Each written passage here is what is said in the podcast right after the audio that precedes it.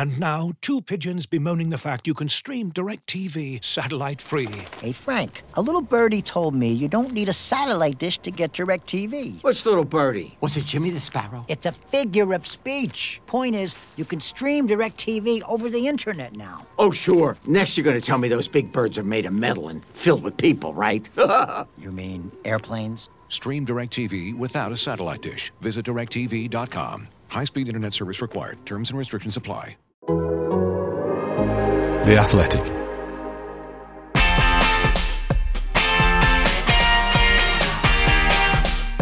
This is the Athletic Football Tactics Podcast World Cup Final Recap episode. I'm Ali Maxwell, and it's an absolute pleasure to be with you today to chat about the World Cup final that took place yesterday between Argentina and France. Argentina winning 4 2 on penalties after a 3 all draw after extra time. One of surely the greatest games in the history of the world's greatest sport. So, uh, a delight to be chatting through it with three tactical titans. Uh, Mark Carey is here. Buenos dias, Mark. Buenos dias, Ali. ¿Cómo estás? Gosh, that would have been a good party, wouldn't it? In BA.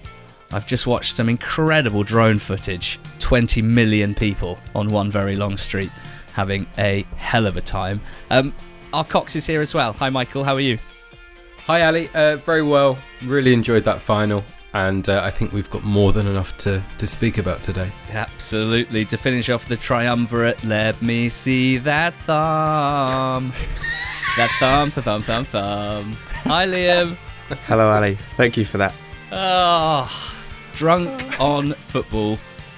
And maybe with my first question fueled by recency bias, uh, Michael, was that the greatest World Cup final of all time?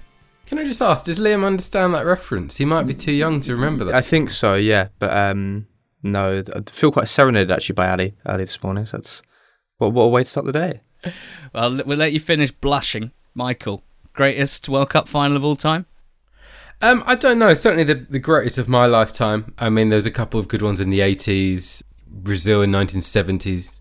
Obviously spoken about a lot. Whether that was a great game or a great team performance is, is up for debate. 58 as well, just from the highlights was good. But yeah, I mean, certainly the best that I've seen. You don't really get World Cup finals like that.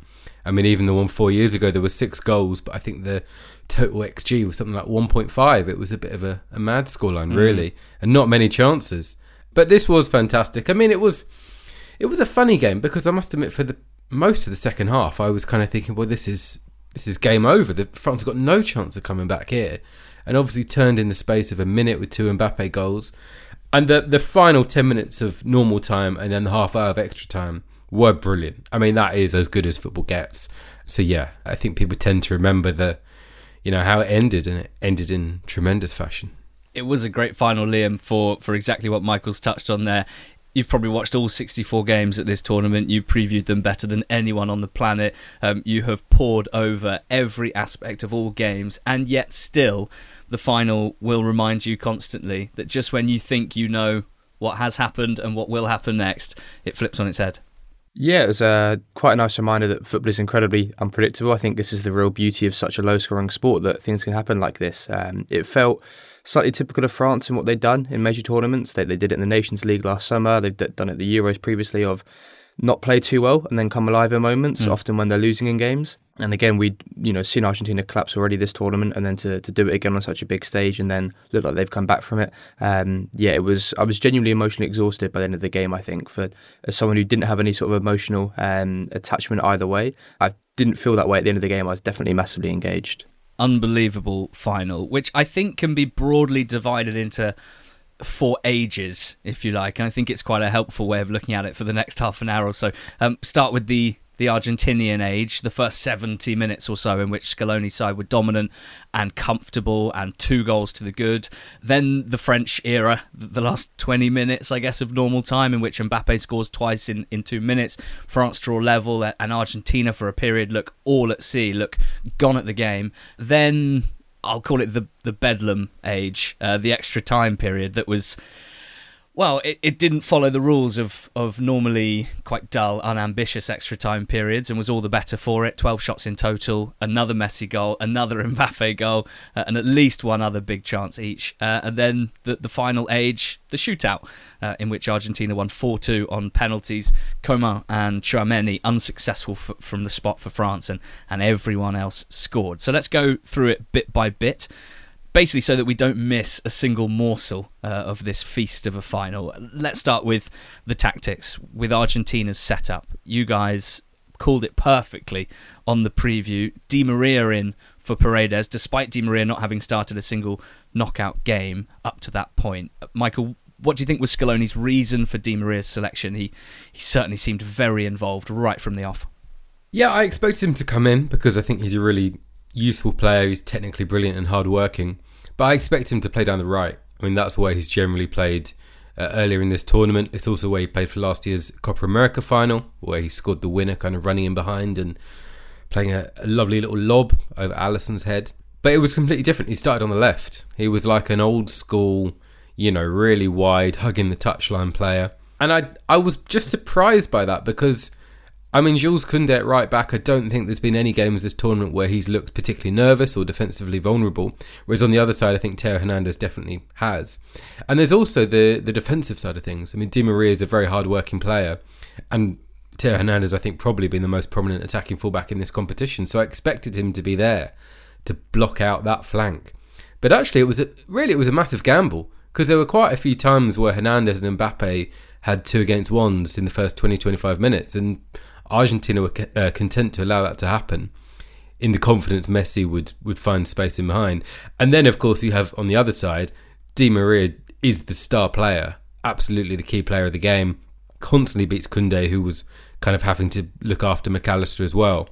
So it was, I mean, a surprise move, and you have to say, really, a very bold move from Scaloni. His most attacking approach to the tournament so far uh, by a distance. But it, it was a, a major part of what created such a good game.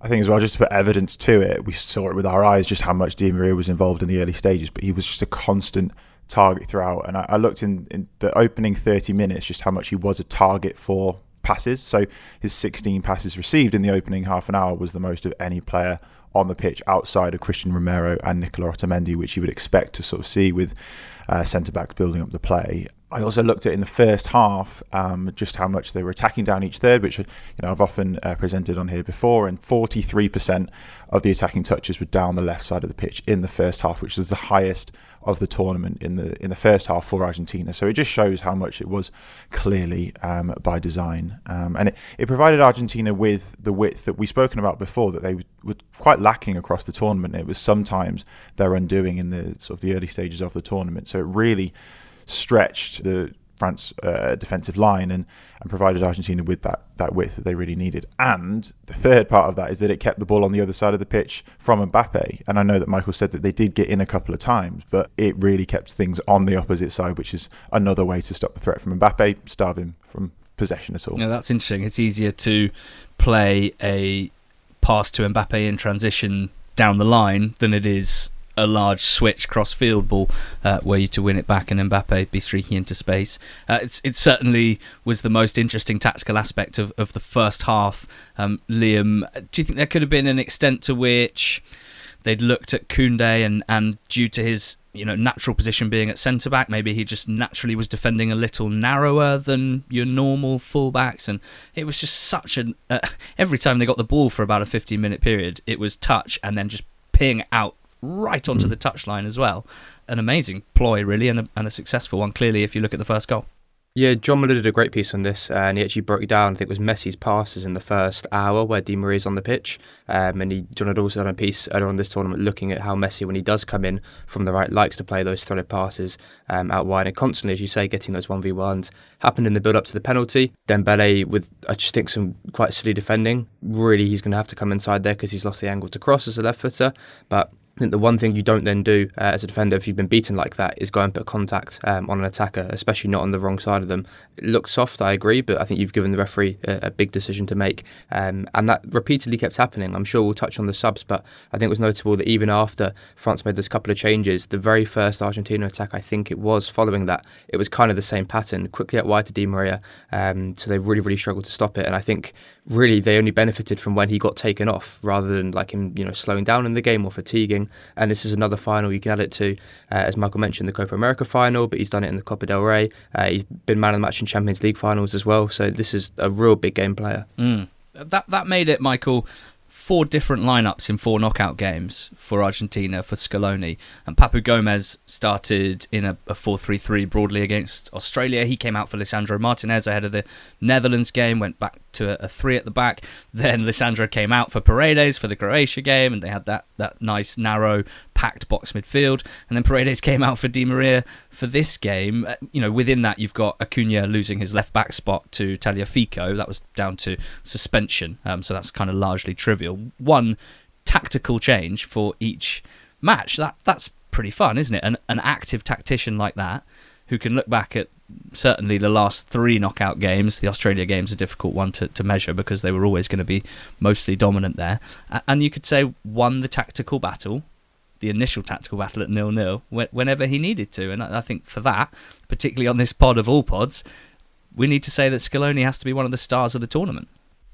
Yeah, he did really well. And, um, you know, like I say, I think the final was a bit of an exception. I think beforehand, he'd always looked, you know, where was the opposition's strength? Let's really guard against that. So there was, you know, a switch to five against the Netherlands so the wing backs didn't overload them. Against Croatia, they really packed the centre of midfield because that's where Croatia's good players are.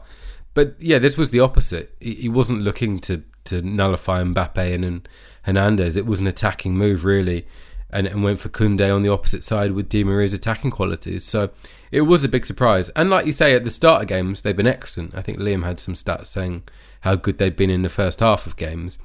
The slight issue is it hasn't always gone well later on in games. They lost a two goal lead in the final, they lost a two goal lead against the Netherlands. They were a little bit lucky not to lose a two goal lead against Australia.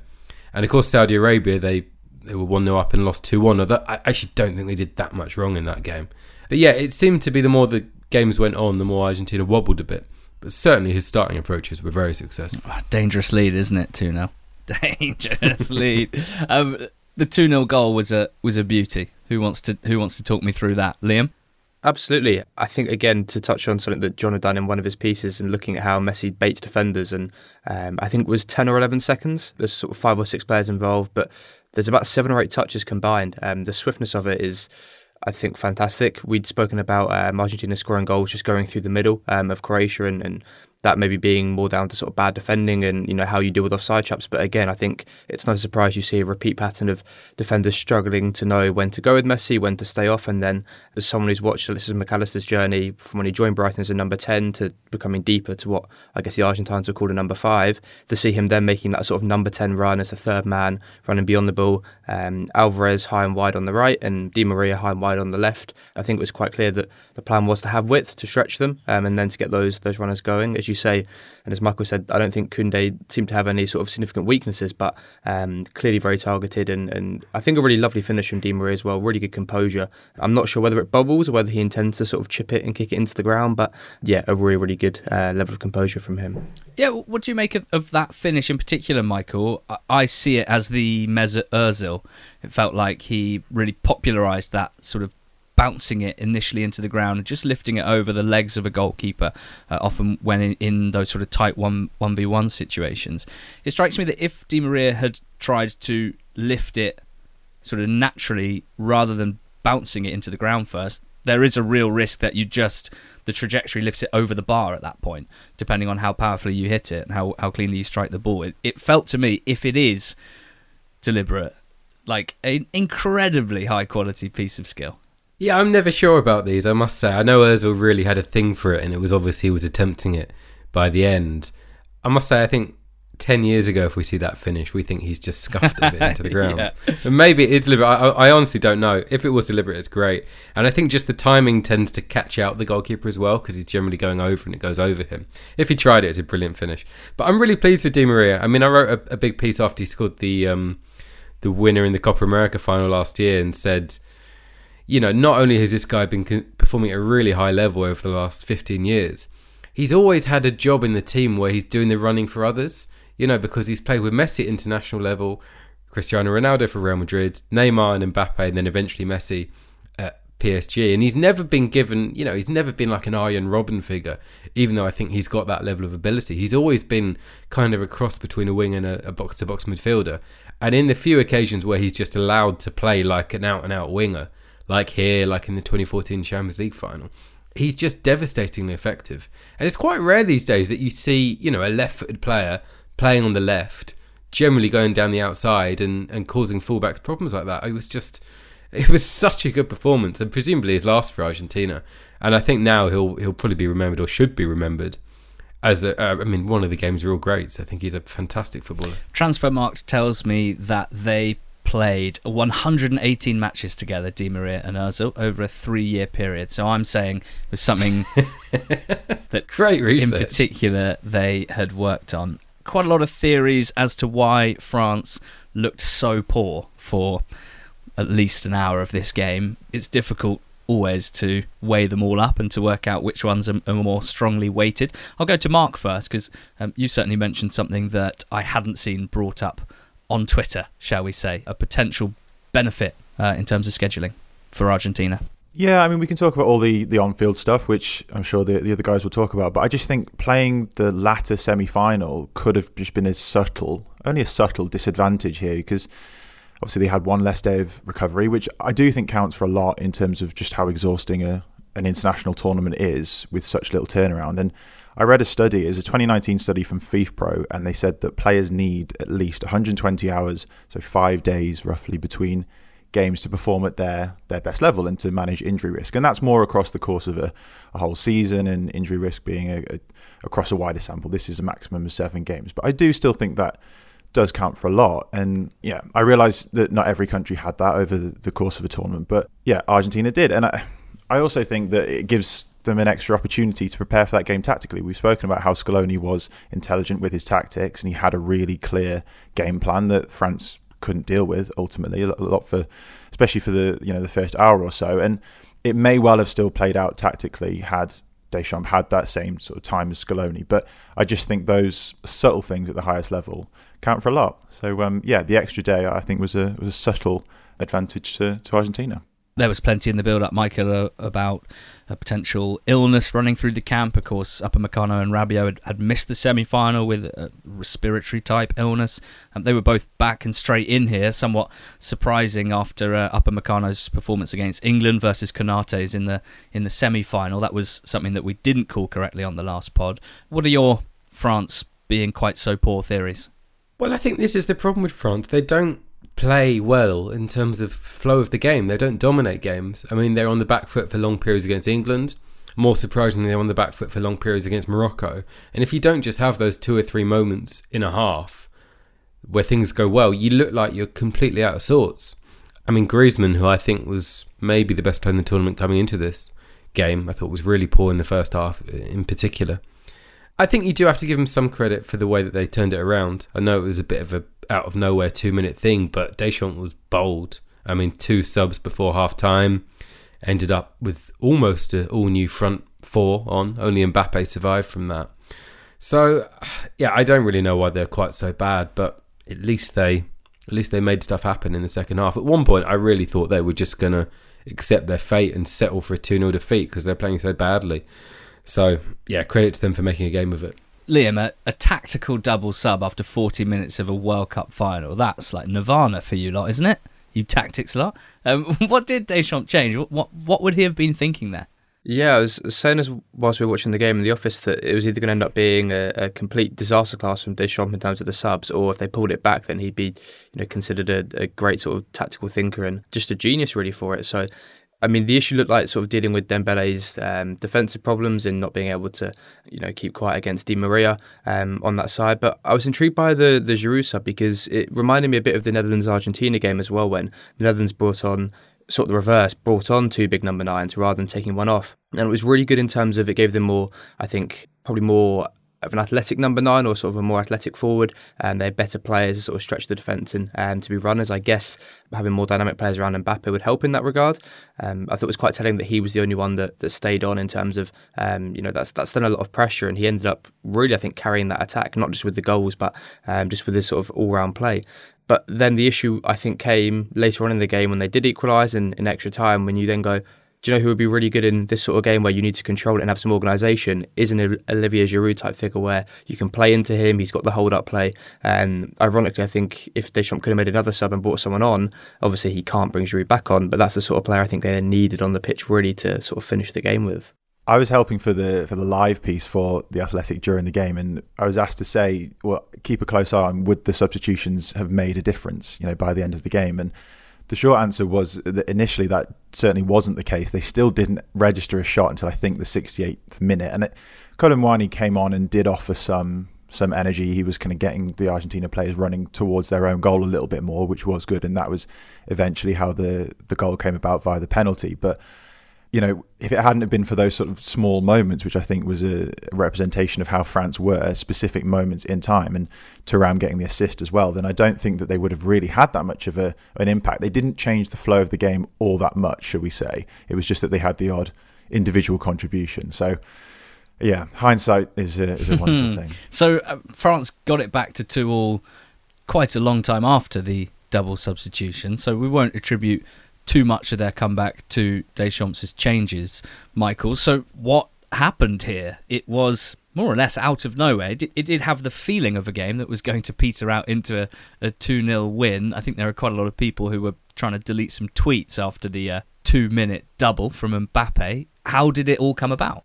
Yeah, never tr- uh, tweet during games, I think, is a, a good advice for any up and coming Just watch the game, probably. Ah, absolutely. Novel. Um, again, I think Scaloni kind of did the opposite of what he's done previously in this tournament. Against Australia, for example, he went to back five very, very early, I think 55 minutes in.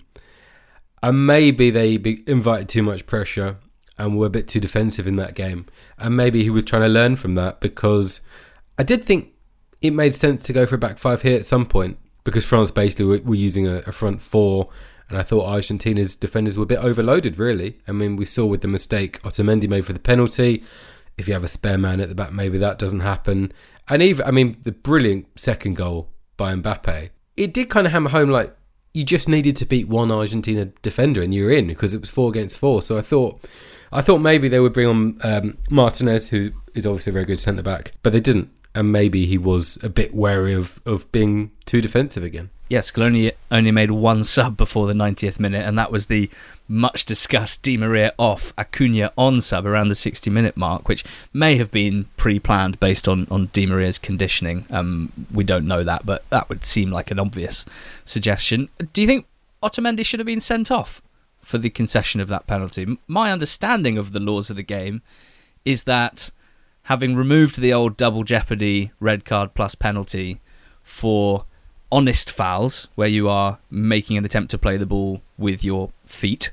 The tug back is still a red card and a penalty, and the referee made a very clear motion to the protesting Argentina players that this has been given for Otamendi pulling back the attacker when he's 1v1. I I was a little confused as to why that I don't think there was even a yellow card for it.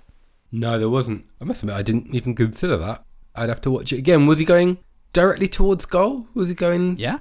It was, wasn't yeah. it? Yeah, I, maybe. I hadn't really thought there about it. Go. I also didn't celebrate Argentina's three-two goal because I decided that there was an offside in the build-up, and I didn't want to get done so by done by VAR. Really? So that's a huge regret.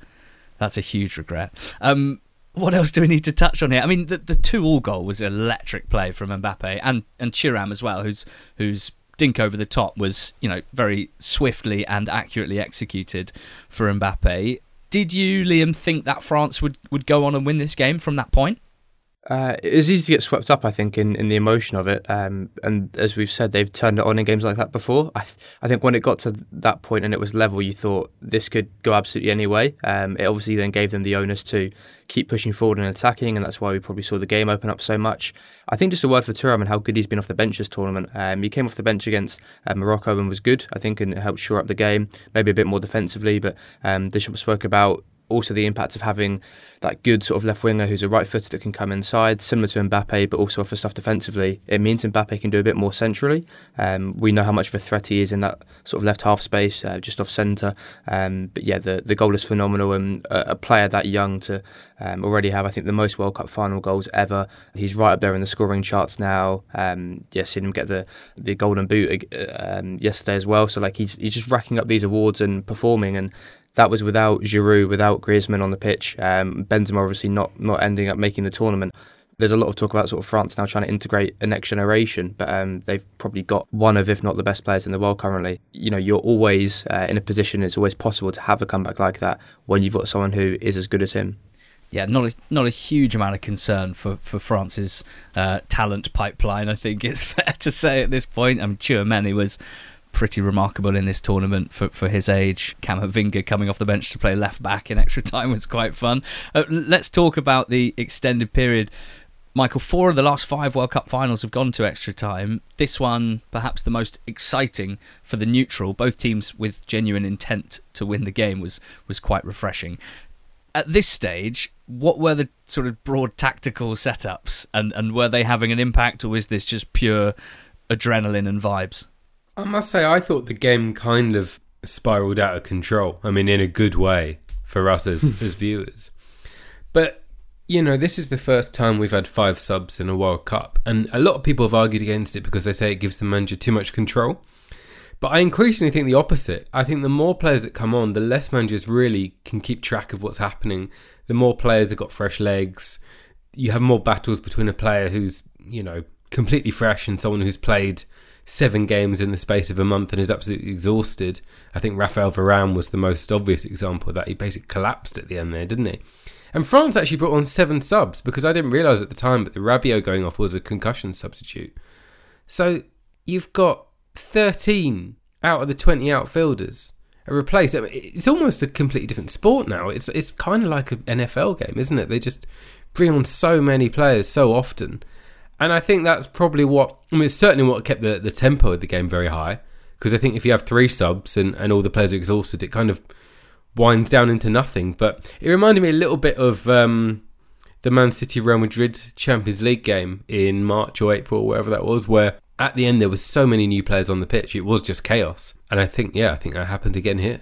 I mean, in terms of goals as well, it was the only game other than the Croatia Brazil game that we actually saw goals in extra time, which is just refreshing to see. I know that uh, they had to kind of go for it, there was so much on the line, but normally you see teams kind of playing it out and just accepting that penalties are just going to going to occur. But it was just so so transitional. I can't even remember whether it was normal time or extra time. I think it was yeah, it was extra time with that Martinez save from Kolo Muani and then Lautaro Martinez going at the other end and an awful finish with his head. And I think as a general point, I think his finishing throughout the whole of this tournament has been awful, and it just sort of summarised his tournament within those final few minutes. But um, the game was just, you know, as Michael said, so transitional, so back and forth like a basketball game uh, at times. But as a neutral, my heart was absolutely racing, which I'm happy about.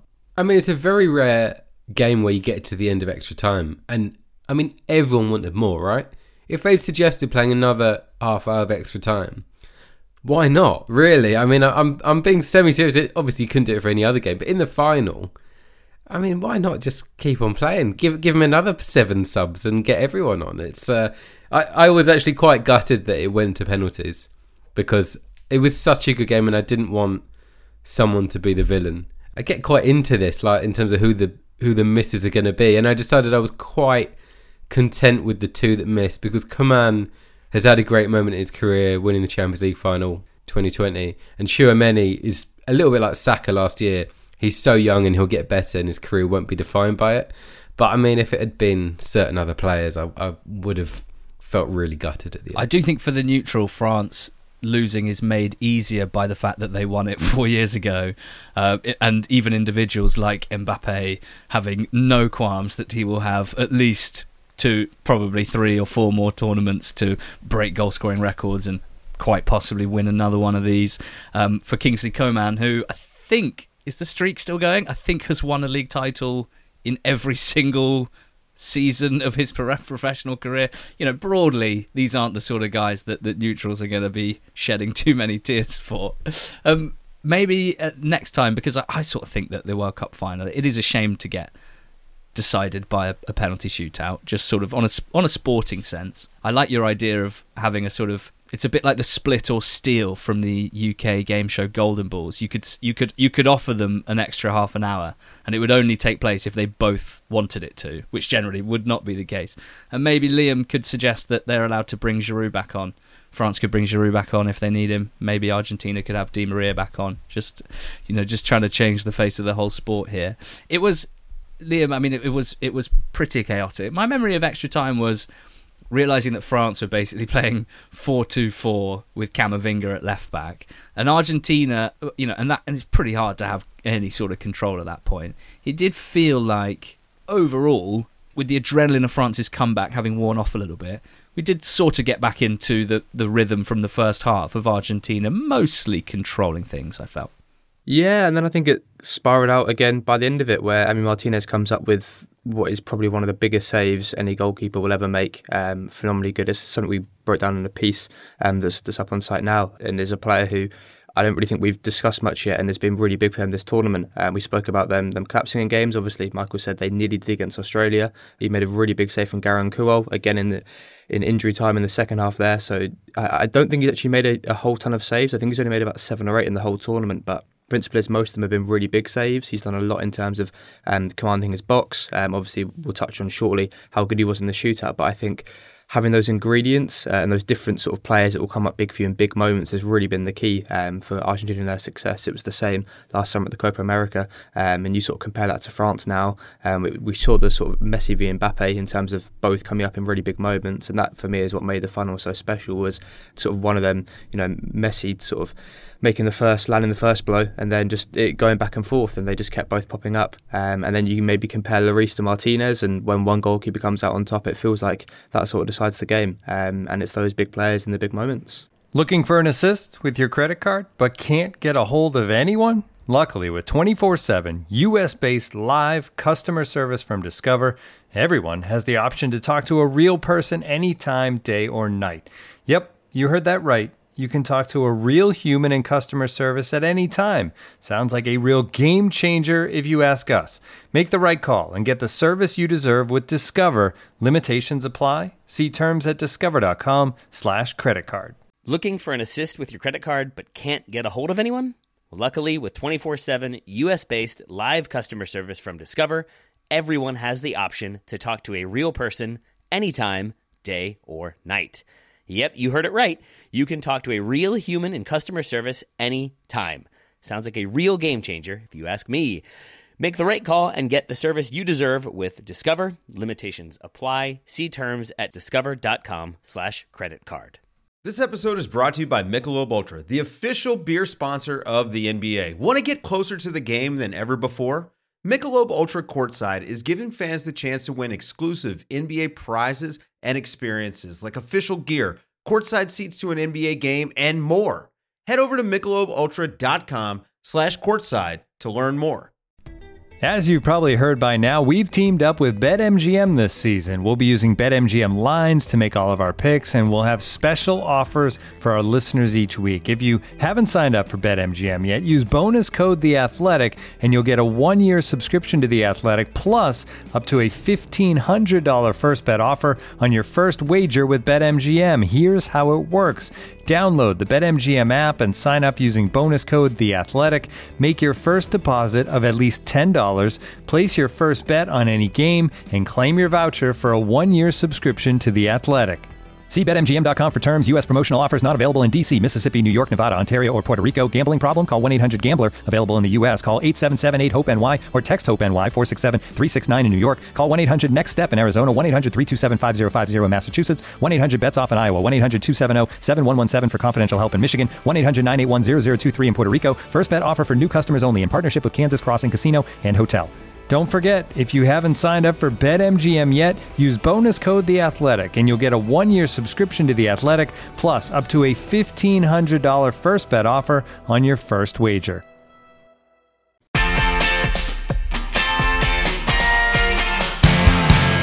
As we have spoken about many times, the analysis of penalty shootouts is fraught with issues of bias, uh, both recency and outcome based. So this is this is your chance, guys, to basically chuck your penalty shootout takes in here. It's an amnesty. You can say what you like. Uh, I won't push back on it. Just let me know what you thought about the penalty shootout. Uh, Mark, we'll come to you first. Well, I, for one, am very happy with the best players taking the first penalties, um, Yes. as they should do, as we spoke about First before. or fourth, on this, baby. uh, First or fourth. First or fourth, yes. And for those who don't know that, then go back, I think, two episodes uh, for the numbers on that. I thought the Dybala penalty was good, but maybe not the best. I thought he got a little bit lucky going down the middle, and it was one of those where I just thought if he had have missed, would it have been, you know, another example of you know berating a manager's decision to bring on a player in the final couple of minutes. I don't know whether he got a kick. Um, I can't remember now in the final couple of minutes before taking a penalty. Obviously, we saw it with the England controversy in the Euros. That was my only other sort of overriding thought before we then get into probably the Martinez versus Lloris. But yeah, he, he scored the goal, and obviously it doesn't matter now. But I just thought if if he had have missed, would there have been a bit of controversy around the decision to bring him on, especially for that penalty? I personally enjoyed seeing Mbappe go the same way as he did with his two penalties that were um, Mm. in the well, not regulation time, but including extra time. Um, there was a graphic. I think this came up before he took his first penalty in the game. Um, and I think he'd taken four penalties for France, and he'd gone in either top corner and in the bottom right corner as well. And I thought that that was such a good reflection of one how good he is, and two just his composure to say. I'm going to vary whether I go either top corner, um, like you know, I'm going to score in every different part of the goal. You know, often we see with the best penalty takers. I think Kane's a great example that they have a routine, a set way of going. I'm going to repeatedly take this pen. I might make some variations from it, but generally, I'm going to hit this spot in this way. Martinez did get a hand on two of the three Mbappe penalties, didn't he? Got contact on yeah, them anyway. and then yeah, yeah, and I think that's then the impact of knowing how good a penalty saving goalkeeper you're coming up against. And to say, I, I imagine a lot of players will think. I want to maybe put the keeper the wrong way or make a penalty that he's not even going to get near. But to do one and say, okay, he might touch it, but I'm going to hit it with one, enough power and two, enough placement that even if there is contact, he's not going to actually be able to keep it out. And I just thought that was uh, that was fantastic to see.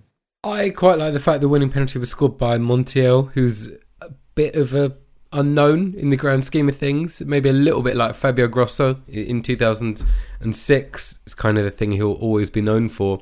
It was also nice as well because he was the one who conceded um, the late equaliser, uh, the penalty for the late equaliser, which I thought was a really harsh decision. Did you not think that was a bit harsh? A handball? I just I just don't know what he, what more he can do to get his hand out of the way. I am. I must admit, I basically never think any handball is penalty.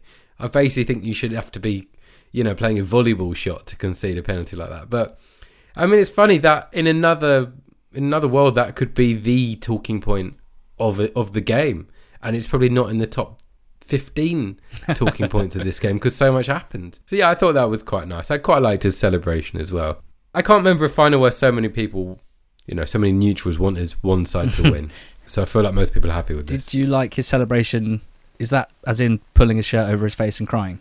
Yeah, well, because I thought at, at first I was a bit annoyed. I was like, "Why are you taking your shirt off uh, unnecessarily?" But then he he was kind of just, you know, covering himself up as he as he bawled his eyes out. I thought it was I thought it was quite Well, good. we'll never know who was saving themselves for the hero slot, fifth penalty. I like to think for France it was number three Disasi who came on just before them, you know, ostensibly, and as the commentators would have said, he'll have been brought on for, you know, he'd have been taking some good penalties in training. Uh, never got a chance to see it. I love the idea of Lautaro stepping up with the fifth pen with everything on the line. That really could have been something. Um, alas, not this time. Um, Lionel Messi wins his first World Cup title at one of football's greatest ever moments on an individual level. 16 years after making his international debut, he won the Copa America for the first time at the sixth time of asking. And then 17 years after his international debut, he wins the World Cup at the fifth time of asking for the first time. Um, retires with 98 international goals, 13 in World Cups. Uh, what an honour it was to, to watch. Michael, how about his penalty in the shootout? He sort of changed his technique to become even more of a baller, as the kids might say, slowing it down, sitting Lloris down, and just rolling it. Yeah, that was astonishingly cool. And, you know, Messi's obviously a player who the only thing he ever gets criticised for is his penalty record isn't particularly great. I think it's only 1% lower than the average. But for, for Messi, anything lower than the average is obviously pretty bad by his standards. But yeah, two brilliant penalties here. I, I, I must say, I know some people don't like the kind of wait for the goalkeeper to move thing. I think it's one of the coolest things in football. I just can't imagine having the, the nerve to do that on that stage, knowing that if you get it wrong, you'll you kind of be mocked forever for it. I mean, it's so cool when yeah, particularly the one in the shootout was just so so calm. Exactly, the composure was was ridiculous, and all the credit should go to to Messi for all the reasons that you guys have just spoken about. That's where my qualm comes with. Should Lloris have? We spoke about Martinez, and it was a great piece, by the way, Liam. Your your piece that's out about Martinez's goalkeeping ability, but also how he has that ability to get in people's heads, um, especially in a penalty shootout. And not even the, the psychological warfare that Lloris maybe should have tried to get into Messi and all the players' heads during the shootout, but I think even just the physical ability to kind of get into the, the player's head, where the whole point is that Messi and a lot of these players, like a Jorginho or Bruno Fernandes, wait for the keeper. And he had one go at it, having just conceded during the actual game.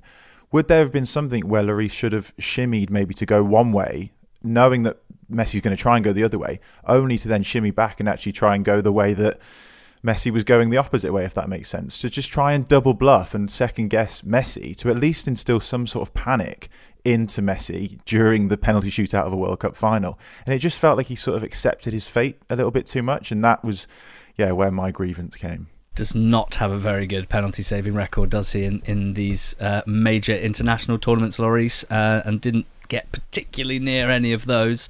Liam, I- am interested to, to, know from your perspective uh, on the, the Messi question, in that he's been the most impactful sports person for me in my lifetime, but I can still remember football before Messi. He probably started playing and scoring when I was 11 or 12, and the football obsession was already entrenched. So I still remember life before Messi. Of course, since he started, him and, and Cristiano Ronaldo won X amount of Ballon d'Ors in a row, or Ballon d'Or in a row. And, um, and, and I guess for you being that much, that bit younger than Michael and myself, I can't speak for Mark, you, you might have basically started talking around the time that Messi started scoring goals for Barcelona. So you have not known anything else but Messi. No, um, there's nothing really else I can add to that. So it's been quite a privilege to, I guess, as I've grown, watch him develop. Not that we've gone alongside each other. That makes it sound like I'm saying we're going in tandem, but um, it's just a nice romantic end, right? To see. I don't really do, as I'm sure Mark and Michael don't, sort of these debates about who's the best or sort of the greatest. I think people are entitled to their opinions. I'm not not really too fast. Whoever people want to argue as being um, excellent, but for a player to be, I think, you know, so impactful and um, to be such a central player um, and to go through as well having obviously missed penalties uh, Copa America final springs to mind where you know put one over the bar um, to having not necessarily turned up, quote unquote. I think was it before this this World Cup he hadn't scored a World Cup knockout goal, and that's the same for Ronaldo, despite those two obviously being argued as um, you know two of the, the very greatest ever in the sport. So uh, I think the psychology element is just you know where it, where it comes down to it, and you know you'd argue there's never any greater pressure on him um, than now, and it's just been really interesting to see that come through at a time where they've got such a young manager in Scaloni. He's obviously made these tweaks, and you just see how all the ways around him, and he spoke after the final actually and sort of said about quite openly, quite candidly, how he's sort of adapted and molded this team around Messi um, and the changes that he's made. And he's actually openly said that there's a spot for him in the next World Cup if he wants it, um, which I think is just is just great. Um, I think it would be sensible if he retires now, but I can see why um, he'd want to go again in sort of four years' time. and Michael Messi very much ended the search for the Nuevo Maradona, which was a bit of an obsession in, in Argentinian football for some time. Great to see one of the former build Nuevo Maradonas. Uh, Pablo Aimar on the bench, assistant to Lionel Scaloni, getting a, a, a really well-deserved World Cup winners medal. I think I think we're all fans of European football from the from the 2000s. Delighted to see that. Yeah, funnily enough, I I could have included him on my list of players who Di Maria has done the running for because they played together in a very attractive Benfica side in 2010. I think when Aimar was kind of in his I guess the current Messi stage, he couldn't really run back much, and Di Maria was herring all over the place. Yeah, he was he was a wonderful player, and maybe more actually more similar to Maradona in style than Messi, who I think is is a slightly different type of footballer. But he was great. Walter Samuel as well, brilliant centre back in his day. Scaloni, you know, of course, remember him from the 2006 World Cup. No, not not one of the greats of Argentine football, but yeah, they have got a lot of uh, ex players in that backroom staff. Thought it was great as well to see Sergio Aguero lifting the trophy. Um, it felt very much like a nice sort of. I know he's he's very close with, with Messi, of course. It's uh, it was just, it was just nice, right? It, it was just good. It was wholesome. Uh, the, the, heart was fulfilled. I think after um, lots of very good football. Yeah, just to see them all. You saw what it meant, didn't mm, you? Saw what it meant. Certainly did. Well, it's their first World Cup win since 1986, uh, and so these Argentina players uh, outside of Messi will be etched into history, just as those 1986 players were. Michael, which other Argentine players will you remember as, as having been crucial to this World Cup win outside of Leo? I guess Di Maria in the final. Martinez has, has certainly played his part. Uh, I thought Enzo Fernandez coming into the side was was a big boost for them. I mean, he was the third uh, holding midfielder they'd tried, and yet he was the one who nailed down the place. But I, I, think it's been a bit of a team effort. Obviously, a team effort with one player, everything's based around. But I'm not sure I'd put too many Argentina players in the kind of team of the tournament frame really. I think everyone just did their job and that that's what it's about when you're kind of losing one player without the ball. I mean Messi doesn't really contribute anything when the opposition have possession. Everyone's got to really muck in and they did that and um, it all came together. I think with Enzo Fernandez as well, as you say, Michael, it's not just because he won the, the young player of the tournament as well that I think he was just so, so great. He came in from the third game onwards and was just brilliant from then on in. He, he obviously got the goal after coming on against Mexico, I think, in the second game. But I think it was the, maybe the Australia game where I just watched him for about five minutes and he was just always offering himself for the ball. He was just completely dictating the tempo. If it was just a simple wall pass, a little pass around the corner, or just a little tackle recycling possession. And, and at just 21, I think you've got to add in the fact that he is just 21, just playing with such maturity for what is obviously now the the world champions. And in the final, I saw some statistics on on this as well. He led all players for touches, so he had 118 touches 77 uh, successful passes and 10 tackles, um, which was the most of any player in a World Cup final since Gennaro Gattuso in 2006, which I thought was just an interesting fun fact. But I think, yeah, the fact that he is just 21 and the maturity that he played in uh, to come into the side and uh, and do so well in the middle was uh, was hugely impressive for me. So Fernandez um, would be my my additional player of uh, the Argentine squad thoroughly enjoyed watching Alexis Mac Allister this tournament. Um, it's quite interesting. He was an Olympian uh, last summer playing for the 23s. Uh, obviously, my Brighton bias is very proudly showing through there. Um, but again, I thought, you know, a player to come into the side and be really good sort of midfielder running beyond the ball.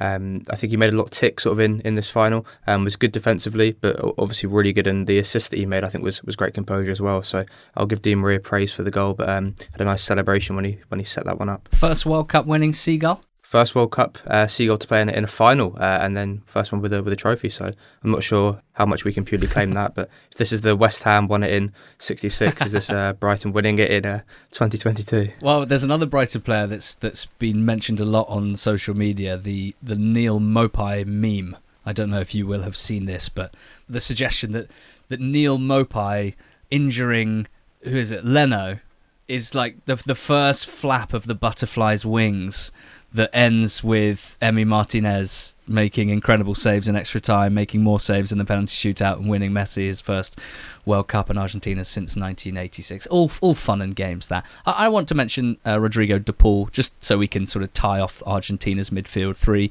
Incredible work rate from all three of them. I think we can we can agree. But De Paul, and particularly in this final, you know, he he had to cover a lot of space on that right hand side, and he did so with great gusto. He is an incredible shithouse I don't have a good enough memory of him pre Atletico Madrid uh, to know as to how much credit we can give Simeone for injecting some Simeone into him. But it, it, it does turn him into, I think, a pretty perfect player for knockout football. um, and and of course Emi Martinez as well for, for that extra time save. Uh, Kylian Mbappe. Let's reflect on on his tournament. The, the first hat trick in a World Cup final since 1966. Uh, more World Cup final goals now of anyone in history.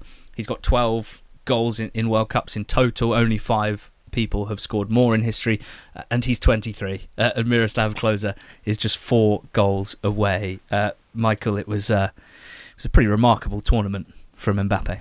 Yeah, I mean, he scored lots of goals. I think the interesting thing is that a lot of them were slightly scruffy goals or penalties, you know, not necessarily glorious strikes, although there was one in the final. I do still think there's a question about his positioning in the future. Obviously, he moved up front at points in this competition.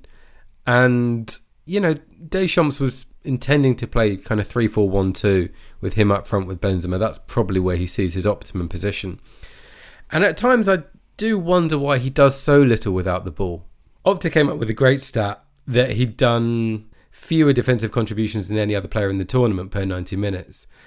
And are kind of asking why you know, obviously there's a risk and reward thing with his positioning, and to a certain extent, he wants to save his bursts for attacking. But I think Messi gets that role because Messi just doesn't have the physical capacity to do it anymore, whereas Mbappe should be able to contribute a little bit in theory. So, anyway, that's not intended as a complete criticism, but my point is when that is his game, I think we might end up seeing him further forward, more centrally on a permanent basis in, in the years to come. I mean, while we're hammering Kylian Mbappe, I did think that the the first half um, of the final obviously was awful for him for the reasons that we've we've spoken about. But just 11 touches in that first half was the lowest of, of any player. But as is representative of France, it was just turning things around in, in complete moments, and that is why you have Kylian Mbappe in the side as well. And I guess yeah, more statistics to add. He's the youngest player to to reach ten goals in World Cup history. Um, 23 years and 363 days. So he's very close to turning 24. And it was yeah, it was hard to see him so you know gutted when when he's picking up the the golden boot. But you just very very confident that he'll he'll add to that tally in future World Cups as well. And I think more generally across the whole tournament, it's great to see Messi and Mbappe on fire in the final. I, I, the guys alluded to it before, but just to see the the narrative, everything that we wanted to see as a neutral did happen. Um, and even if Mbappe, there had to be a loser. So even if uh, Mbappe didn't, you know, win it, to see him score a hat trick and to cap off a brilliant tournament was just kind of good to see as a neutral. So, yeah, absolute credit where credit's due. I think one of the best things with Mbappe is how late in the game he has a say as well. I think all bar one of his goal involvements this tournament, so his goals and assists have been after the 60th minute. They're not always as game deciding as they were obviously in the final. There were times where maybe he wraps up games or just extends a lead and, and puts sort of France um, out of reach. But just the fact that I think teams, a lot of teams have set up to defend against him in a sort of quite a distinct way. I think it's great having a player that you can stop for maybe 60, 70 minutes, but is always going to get a moment or has always got that sort of moment of quality that you just can't legislate for sometimes. I don't think, you know, as uncontrolled at times as Argentina were sort of in the second half, that that second goal is still really a world class finish. Maybe Martinez should should do a bit better, but the sheer power and how low he, he hits that shot, not a player that had many chances in the game. We said about how he wasn't hugely active in the first half and you know just on the periphery. And, and Mauricio Pochettino wrote about that in his column for the Athletic, saying that in sort of comparison to Harry Kane, he doesn't need to touch the ball all the time, doesn't need to be involved, can sort of just stand there and it's not the clearest chance to score. Um, there's obviously a lot of pressure, and then just to deliver a finish like that, I think is um, it, it's just great as part of the spectacle. Well, I think we've touched on everything, uh, and it's been such a treat. So many stories to savour after this World Cup final, after the World Cup in general. Um, so much analysis as well, and of course, the Athletic has you covered. So if you're not a subscriber of the Athletic, you can join today for just two pounds or two dollars a month for the first 12 months. If you sign up at theathletic.com forward slash tactics, the Premier League returns in a week. Of course, the Athletic has you covered for the best coverage of the best league in the world as well. Uh, thank you so much to Michael, to Liam, to Ahmed, uh, to Mark as well, specifically for his hosting in the early episodes of our of our World Cup offering, and for his excellent additions as a pundit as well. It's been such a, a privilege, such a pleasure to chat through it uh, in the last few weeks. Uh, an amazing tournament on the pitch, and uh, yeah, a great thanks to our producers uh, Adonis uh, and Dave as well for for their help putting it all together.